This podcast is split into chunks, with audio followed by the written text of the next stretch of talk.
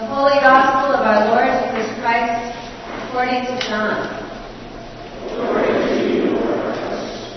Please be seated for the Gospel today.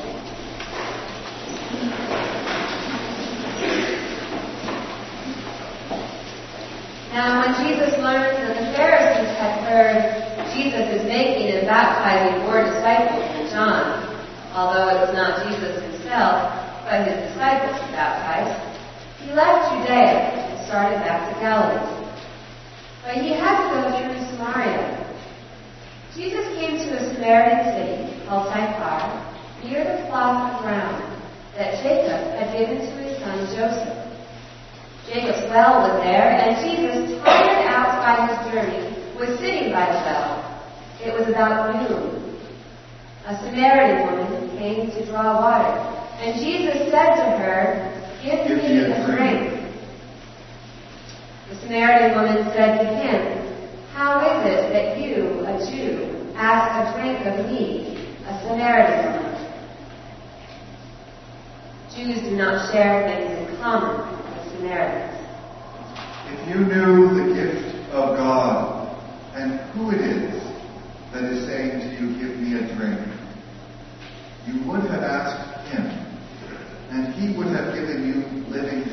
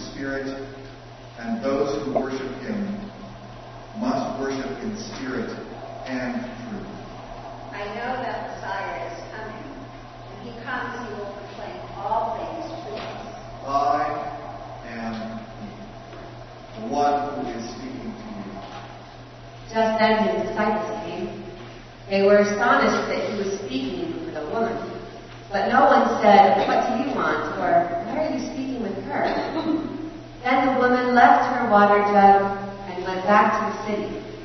She said to the people, Come and see a man who has told me everything I have ever done.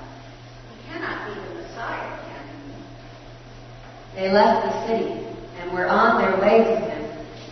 Meanwhile, the disciples were urging him, I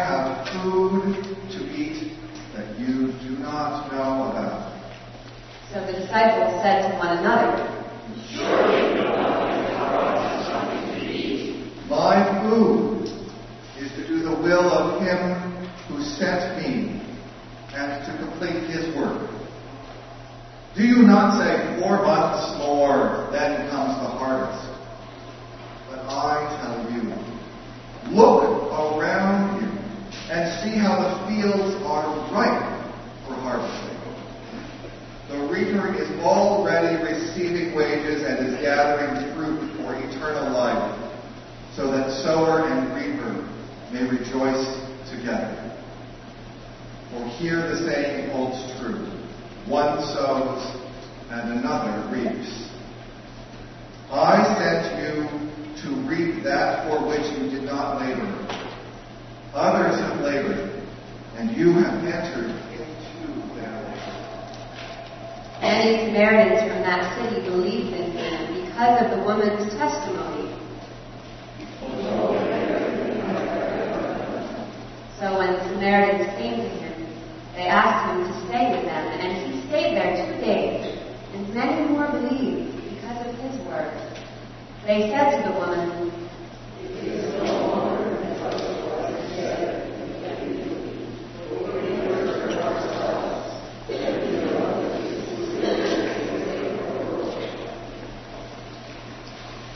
Gospel of the Lord.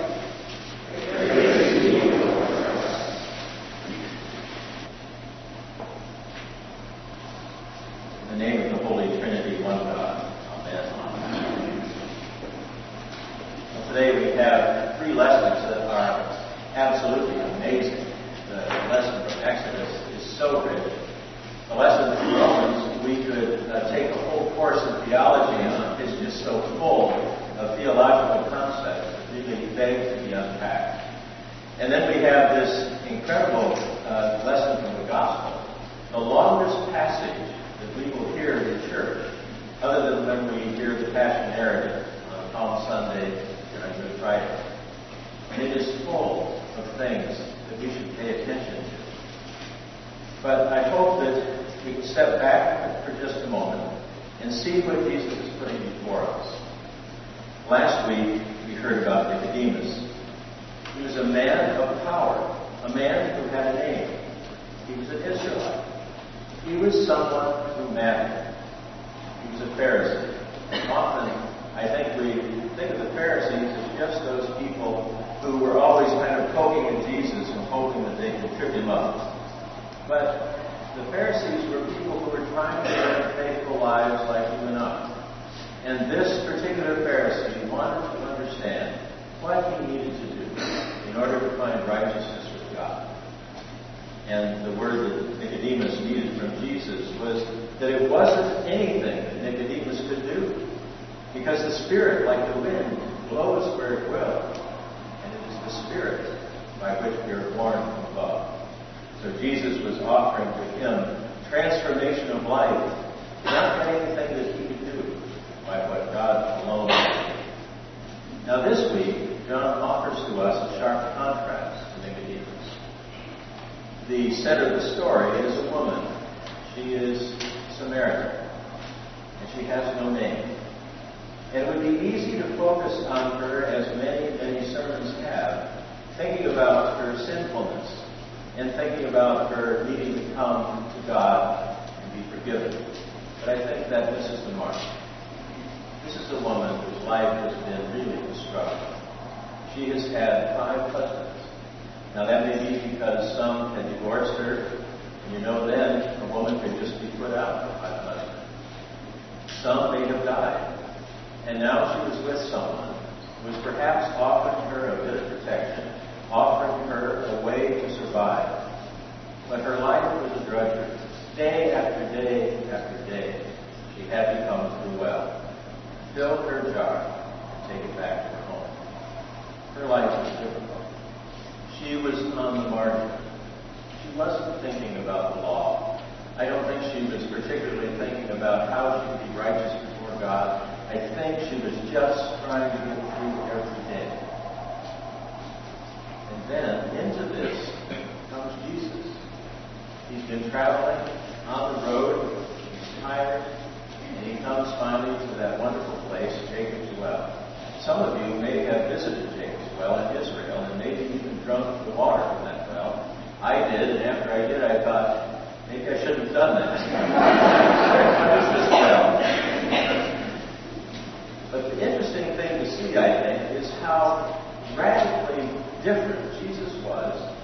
everyone around him. What he did that day was scandalous. For one thing, he was meeting a woman alone at that well.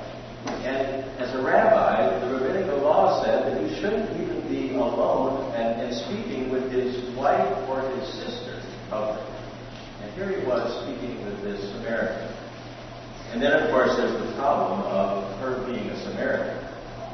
Uh, from the days Nehemiah, 450 years earlier, this race of Samaritans were hated and considered to be worse than Gentiles. And there, there are various accounts of how this uh, group uh, came to be in the, north, in the northern kingdom, but one account is that the Assyrians, after the, uh, the kind of the elite had been taken out of the northern kingdom, they repopulated the area. Of course, there were still Jews there. So the Jews that were there intermarried with these foreigners.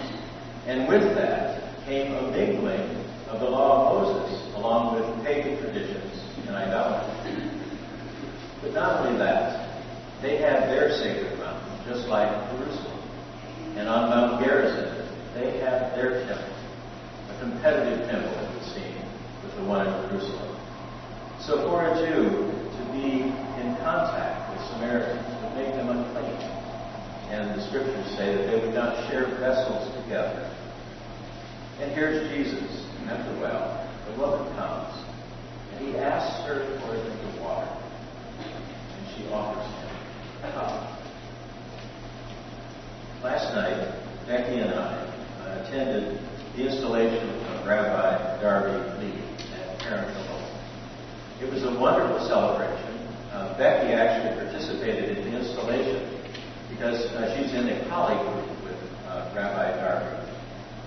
And the whole evening was just one of wonderful celebration. Uh, the, the, dancing that followed was truly incredible. If you've ever been at a Jewish wedding, it, it just translated. Same thing. It was amazing. But also was amazing the singing that we did together and the hymns that were sung, the prayers that were offered. And as I sat there, I thought about the fact that uh, Becky and I had been invited to be there. And we had been invited to be a part of that Jewish celebration of their rabbi, in spite of the fact that over the centuries, Christianity and Christians have persecuted the Jews. Anti-Semitism was very much alive for so many Jews, for so many generations. And last night, as the rabbi who offered the keynote speech uh, talked about the fact that uh, anti-Semitism isn't a problem for the Jews it's a problem for Christians. And as I thought about that, I thought about the differences in the ways in which we separate ourselves one from another, how we draw lines, and we don't want to step across that line, how we see thresholds that we don't think we can get across. One of those thresholds, for us, I think, is to reach across to our brothers and sisters who are Jews. But there's more than that. I remember this at the time at a, at a funeral when someone related to me that she was talking many years ago about the pharmacy that she went to with, with a friend. And the friend said, Oh, that's the Catholic pharmacy. I didn't know pharmacies had religion. we tend to draw lines so many times. And I think that God finds it abhorrent that we continue to separate ourselves from one another. But I think we hear in this gospel lesson, at least one part, is that Jesus is showing us that no matter how, how stark that line has been drawn, we are called to step over. We are called to be in relationship with our brothers and sisters who are also children of God. And so here's Jesus breaking all the rules as he tends to do with this woman with whom he should not be present in public. And they start to have a conversation. And in the beginning, she is a bit put off by it. Why would this Jew talk with me? And then he begins to talk with her about another kind of water. First, she takes it literally, like Nicodemus, couldn't figure out how he could be born again, went to uh, his mother's womb again. Well, she does the same thing. She thinks that he's talking about water that will never run out. So she is going to have to make this trip every day back and forth to the well. But then, as it unfolds, it becomes clear if Jesus is talking about water, quenches the thirst of the soul, something much greater than anything that she could imagine. And she hears this, and when she does, she recognizes it him. After he says, I am, referencing himself to the Messiah. The first place that, that occurs in the Gospel. She is the first preacher in the Gospel. She goes back and proclaims the good news people of the town. And this is also the first place in the Gospel where Jesus is recognized as the Savior. So it's a, it's a wonderfully powerful passage of recognition of who Jesus truly is. Once she realizes it, she must go back to tell the others. I think that in this encounter, Jesus discloses that God is an unbounded God. That God is indeed a lover of souls. One of my favorite prayers in the prayer book is one of those prayers after the prayers, where we acknowledge God as a lover of souls. But what's so dramatic is that He is an indiscriminate lover of souls. We discriminate about who we might love. God does not. God doesn't care about our categories. God didn't care, I believe, about this Samaritan woman being Samaritan. It was all God cared about that it was a woman who needed God's love. And Jesus brought that to her. I think the message is clear. The human categories are irrelevant to God. Our prejudices are not God's prejudices. Our attempt to limit God is always blown away by God's limitless love, limitless forgiveness, limitless grace. The woman at the well helps us to see that we don't come to God because we are so good, or because we have done well, or because we have been good Christians. Rather, we come to God because we are drawn by the love of God. Last week, the encounter with Nicodemus showed us that it's not what we do, but it's what God does that transforms life. And this the Samaritan woman bears witness to the reality that even those of us who feel we are completely estranged from God, that we have done such terrible things that God could not possibly love us, even those of us who have that sense of our relationship with God, are, we learn from this story that transformation and new life that God still loves us. But there's something else that I want to bring before you briefly about this lesson. I asked Brian Litzenberger if he would uh, organize this presentation of the gospel, partly because it's so long and we could just get lost in hearing it read, but more importantly, so that we might recognize in it the conversation that occurs between Jesus and the woman. I think that one aspect of the spiritual life is a conversation with the Holy, a conversation with Jesus.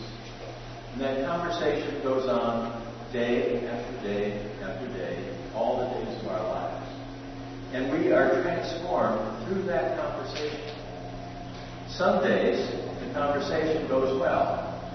But there are other days when, just like the woman at the well, we don't quite get it. We get a bit of it, but perhaps we take it too literally, or perhaps we just miss the point. There are other days when the conversation is quite awkward.